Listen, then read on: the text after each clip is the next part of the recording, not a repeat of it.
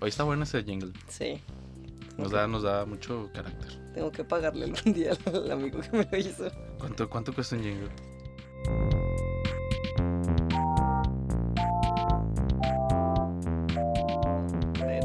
Bienvenidos, todos sean todos ustedes. Esto es Habitantes Babel. Exacto. Aquí estamos una vez más con Néstor. Hola Néstor, ¿qué tal? Hola Valeria, ¿cómo estás? Ay, muy bien, ya un poco cansada. Amanecí cansada.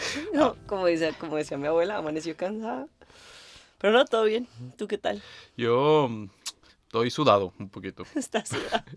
Me vine en bicicleta, saqué la bicicleta en- valientemente porque quería estrenar la nueva ciclovía que hay en la Ah. Holzmarktstraße. Aquí Ah, en, en yo ya la estrené. Ya la estrenaste. Sí, y, muy amplia. y tocaste los postes. No.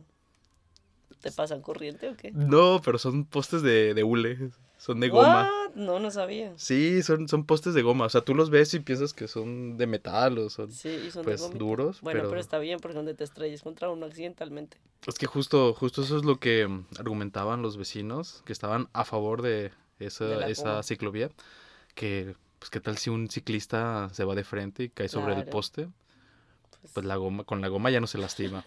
Pero ya no cumple su cometido ese poste, de, proteger. prote- de proteger al ciclista, porque el motivo principal de esa protección es para que los claro. carros no se metan a la ciclovía.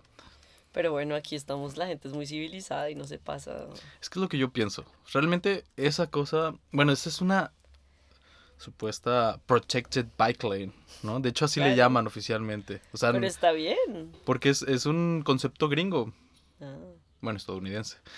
Es un, es un concepto estadounidense. Ah, sí, pero si ellos casi no hacen cycling. Justo por eso. Como, Ah. como ellos no tienen la cultura ciclista, sus ciudades están hechas para los carros, pues ellos sí que necesitan Necesitan, una claro. protección física para sus ciclistas. Pero Alemania sí que tiene una cultura ciclista.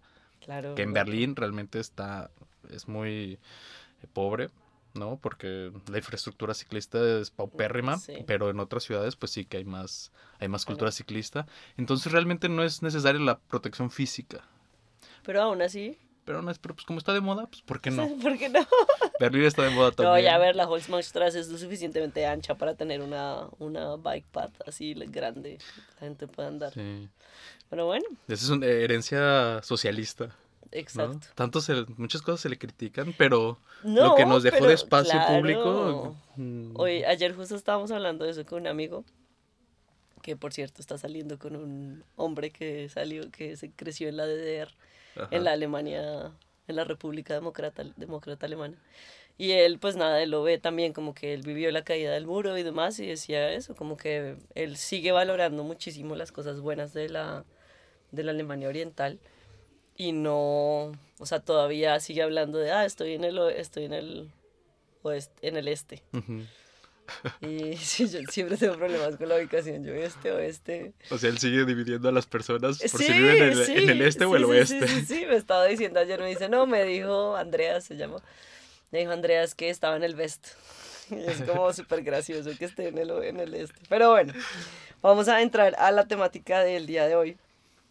Que antes de empezar te quiero hacer una pregunta, ¿no? O sea, como nuestro tema de hoy es, son los colegios bilingües y la educación, o sea, como la enseñanza de los idiomas en los niños desde temprana edad.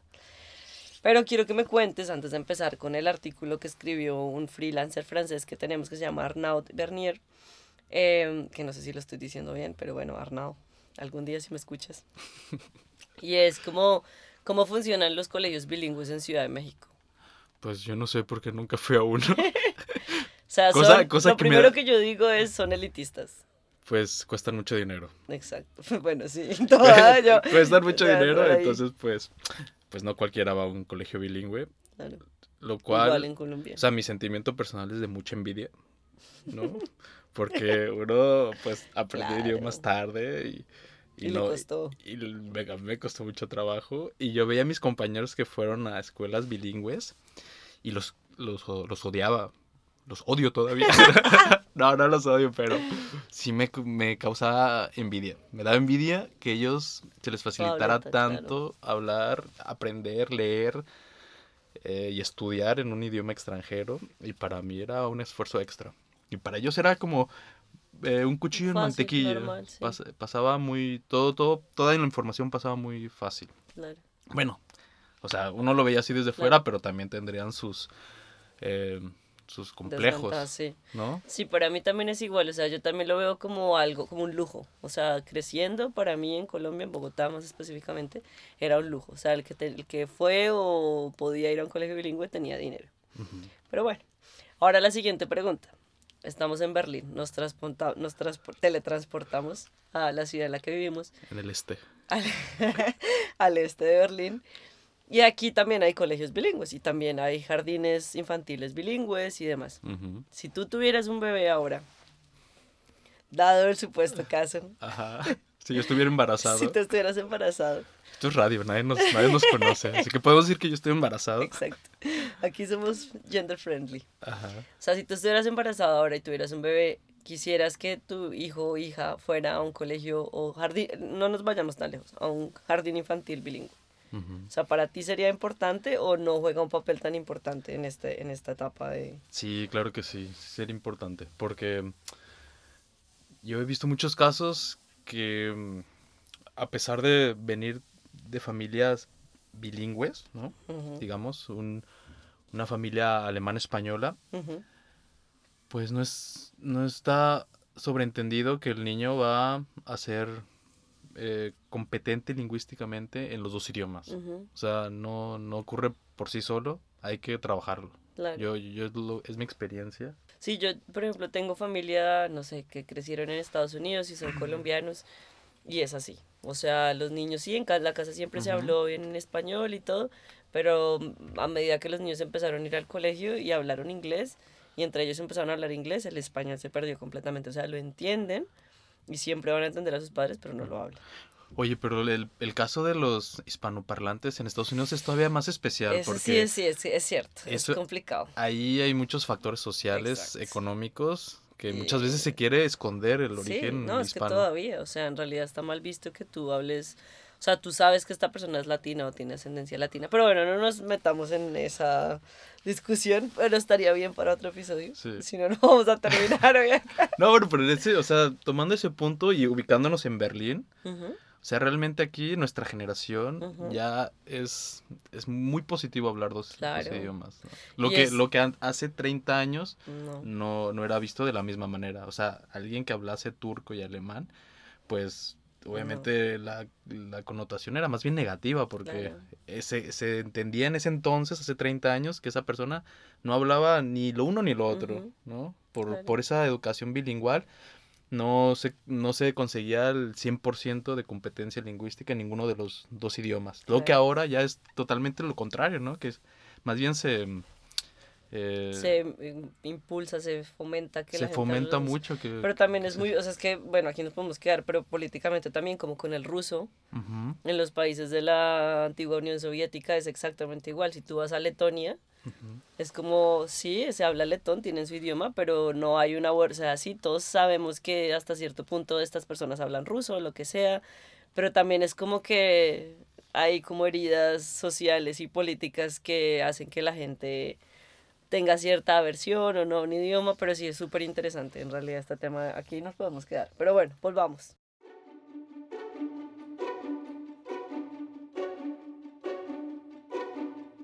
El artículo de Arnau se llama Consejos para elegir un colegio bilingüe, ayuda a tus hijos a elegir su idioma extranjero en secundaria. Entonces, bueno, nosotros ya partimos de la base que tienes acceso a un colegio bilingüe, puedes acceder a, a la- darle a tus hijos la educación en dos idiomas. Y pues bueno, vamos a empezar con lo primero, que es que esto va a variar de país en país. O sea, Hispanoamérica y España son enormes y muy diferentes, entonces también las condiciones eh, cambiarán muchísimo.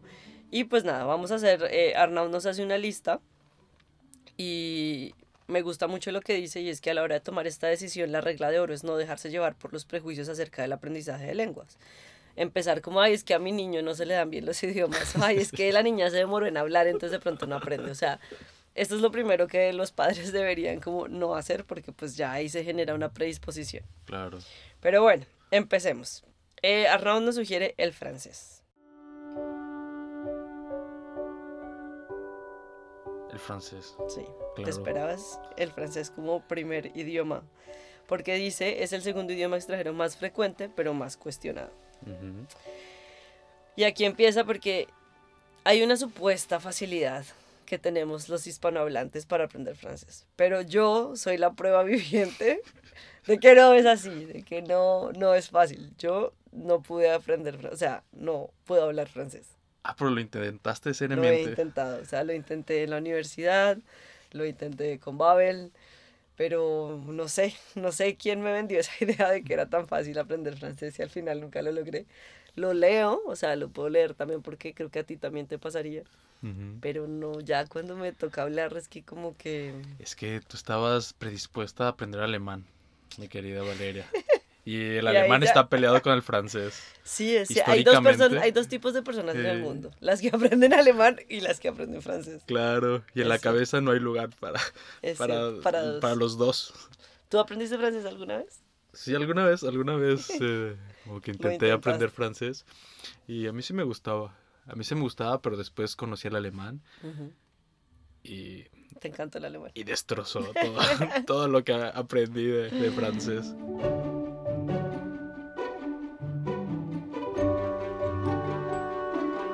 Bueno, ahora vamos con el segundo idioma. Pasemos al alemán. ¿no? No. Como No interesa estamos enamorados. No, pero es- eso también es un error, porque, por ejemplo, nosotros si tuviéramos hijos o hijas, Ujú. yo no los quiero obligar a aprender alemán si ellos no quieren. O sea, No, pero si viven en Alemania. no, digamos que, no sé, me voy a vivir a Colombia otra vez. Es como, bueno, ahí sí, en ese caso sí, porque yo lo hablo. Siempre, alemán siempre. Pero bueno, sí, o sea, también si, mi, si, no sé, si mi hijo o mi hija me dicen quiero aprender francés y no quiero aprender alemán, porque puede pasar, es la regla de tres, ¿no? O sea, de, de tres de Morphy. De que si yo tengo tatuajes, mi hijo va a odiar los tatuajes. O de que si yo hablo alemán, mi hijo va a odiar alemán, o cosas así, no sé. Bueno, whatever. Vamos a empezar. El, el segundo idioma, que es muy relevante sobre todo para, bueno, no, yo creo que para todos, tanto para los latinos como para los españoles, es el portugués. Ajá. Es un idioma en ascenso. Ajá. Y en Argentina, en el norte de Argentina, hay ya muchos colegios que están ofreciendo el portugués como segunda lengua por la cercanía geográfica, porque el turismo es inmenso entre Brasil y Argentina. De hecho, hay muchos, muchas estadísticas que lo demuestran. Y también me pasó que conocí a una chica de Salamanca eh, y ella es, ella habla, o sea, tiene, tú la escuchas hablar portugués y ella maneja muchísimas palabras del portugués por la cercanía geográfica. Claro. O sea, no hay que ir muy lejos. Los gallegos también, o sea, el gallego ser un idioma, ta, también la influencia portuguesa hace que sea más fácil. Claro. Y ¿Por si qué hay- te ríes? No, Cuéntame porque- por qué te ríes, porque el portugués no te parece como un, un idioma que deberían No, claro, claro que sí. Bueno, yo al principio siempre pensaba que era español mal hablado. Ay, no. Te lo juro, yo de niño, yo escuchaba el portugués, que es mi única oportunidad como niño mexicano de escuchar portugués, era es- viendo el- la televisión a las 4 o 5 de la mañana en televisión nacional, en cadena nacional, tenía La, la, iglesia, no, Ah. la iglesia universal do reino de Deus. Ay, Pare de sofrer, seu, coração mototino de dor.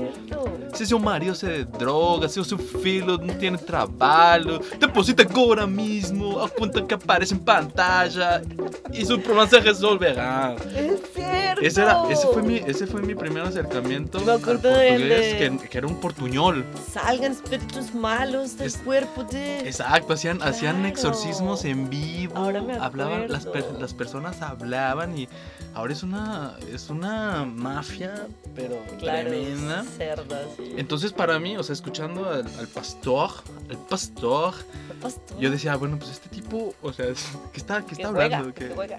Está hablando, está hablando el español simplemente mal. Y para mí eso era el, era el portugués. Oye, pues muy buena tú. No tenía ni no me había. O sea, no lo había pensado así. Pero No. claro, yo también me acuerdo del consignas da cuenta. No era nada. Y uno ahí, los papás de uno por ahí, todos mal de plata consignando la cuenta para que el niño se sanara, para que el niño pasara a la universidad. Ay, no, qué triste. Sí, realmente, o sea, el- es, be- es bellísimo el portugués, pero uno que tiene esas primeras experiencias, Es cierto, es cierto. ya después conoces Copacabana, Ay, sí, claro. conoces Río. O verde. Y obviamente cambia tu eh, postura ante el, ante el brasileiro. Bueno, y ahora llegamos a tu idioma favorito, que tengo que admitir que para nuestro Arnaud es un idioma que tiene muy mala fama. Como idioma. Ajá. Porque, mira, dice, este idioma es tildado de feo, difícil y a priori de menos utilidad si se compara con las oportunidades que ofrecen a nivel mundial el francés o el portugués. Es que Arnau es francés. ¡Ay, no! Ay, ahí está el detalle. Obviamente, o sea, un No. francés siempre va a decir que el alemán es feo.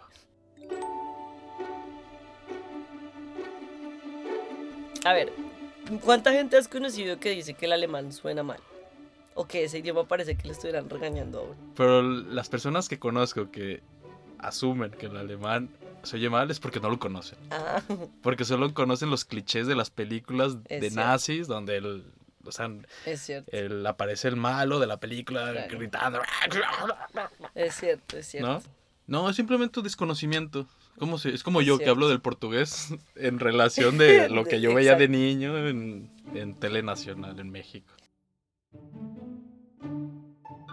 Simplemente en la Ciudad de México hay tres colegios alemanes y yo alguna vez leí eh, uno de mis escritores favoritos, se llama Juan Villoro y él estuvo en el colegio alemán en la década de los 60 Ujú. entonces en ese entonces estaba muy dividido el colegio. Había un grupo de mexicanos y un grupo de alemanes. Y los alemanes aprendían en alemán y los mexicanos en español. Entonces la obli- bueno, después de la Segunda Guerra Mundial obligó que el grupo de alemanes fuera mixto. Entonces la solución del colegio alemán fue incluir a un par de mexicanos en el grupo, en el grupo de los alemanes. Entonces, Juan Villoro fue uno de esos niños mexicanos que lo metieron en el grupo de, de alemanes. Entonces, para él era mm, pues casi una pesadilla eso. ¿No? Porque era. Claro. Era, era un. Era el negrito en el arroz. Y al final, justo por eso, eh, paradójicamente, eso ocasionó su vocación de, de De escritor, porque él, él es- descubrió que el español, que era el idioma del recreo, ¿no? De, liber- de liberación, de ser creativo, de, Ay, de no, liberarse de estas, de estas cadenas, eh, era lo que él- a lo que se quería dedicar, ¿no? Entonces, digo, Bueno, para algunas personas puede ser Suena muy, muy positivo, pero claro. Igual hab- habrá personas que se, se les haga muy impositivo eso del segundo idioma. Hay de todo. En Sí, la viña también del depende. O sea, el, el inglés se nos ha impuesto como segundo idioma desde que éramos pequeños. O sea, no había Sí, opción. Estamos verdad. hablando ya de otro. O sea, el inglés ni siquiera lo contamos aquí porque ya ¿no? Que viene ya como. O sea, Ah, que todo el mundo debe aprender inglés. pues es que, por ejemplo, no sé cómo sea, pero el gobierno español considera el inglés como el segundo idioma. Entonces, Ah, por ejemplo, en los colegios que no sean bilingües, ya se habla, se aprende inglés, sí o sí. Y ya es como más bien un tercer idioma lo que se está aprendiendo, cuando la gente tiene medios para aprender. Ah, Bueno, por ejemplo, ahora para terminar, eh, Arnaud nos menciona el italiano como un segundo idioma discreto. O sea, como estos así chiquitines, como que va por ahí, no es muy hablado en el mundo, o sea, a comparación de el- otras demografías, no es muy hablado, pero aún así es una, es una alternativa que se puede priorizar por el valor cultural, porque Italia es súper reconocida en Europa. No sé. ¿tú aprenderías italiano? Yo sí. Porque como buen alemán, ya me asumo alemán. Como buen alemán, me gusta irme de vacaciones a A Italia. Italia. Yo nunca me he ido de vacaciones a Italia. No, yo tampoco. Entonces no, todavía no somos alemanes. Todavía no somos alemanes. Cuando consiga mi, pasa- no, mi pasaporte alemán, mi primera acción será irme de vacaciones a Italia. Pues muy bien. Ya me contarás cómo te va. Exacto. ¿Te irás a las montañas o te irás a la playa? ¿Qué Me planeas? iré am, a Venecia antes de que Oh. desaparezca Ah. bajo el agua. Ay, no, qué triste el calentamiento global. Bueno, pues ya, nada, para no extendernos, eso fue todo por hoy. Muy interesante. En conclusión, hay muchas opciones, afortunadamente. Obviamente también depende de las circunstancias. Si estás en, no sé, Rusia o eres un padre que o una madre que trabaja en el Medio Oriente, pues tendrás que enseñarle árabe a tus hijos o lo que sea. Sí, Pero Claro, si estás en Latinoamérica, ¿qué toca? Aprender eh, mapuche. Uy, el mapuche es lindo. Sí. No, pues nuestras lenguas indígenas, esa es otra discusión también. es otra sopa. Deberíamos tenerlos entre las Sí. opciones, o sea, para no negar nuestra cultura prehispánica, no olvidarnos de ello. Pero bueno, bueno, Néstor, gracias por hoy. De nada. Muy entretenido, quieras, muy serio. Toda la vida. Toda la vida, sí, claro. Nos estamos volviendo un podcast muy serio, ¿verdad? Sí, Antes tenemos que más- divertir- éramos Antes más éramos más cascarrilleros. Pues es que estamos hablando de hijos y eso siempre lo pone uno como serio. Es ¿Tú que ya estamos entrando a los 30. Yo ya estoy en los 30 hace rato. Ah, sí, ya, hablo por mí entonces. ¿Tú quieres tener hijos? claro que sí, claro que yes. Uf. Ya. Ya, will. Bueno, adiós. Chao.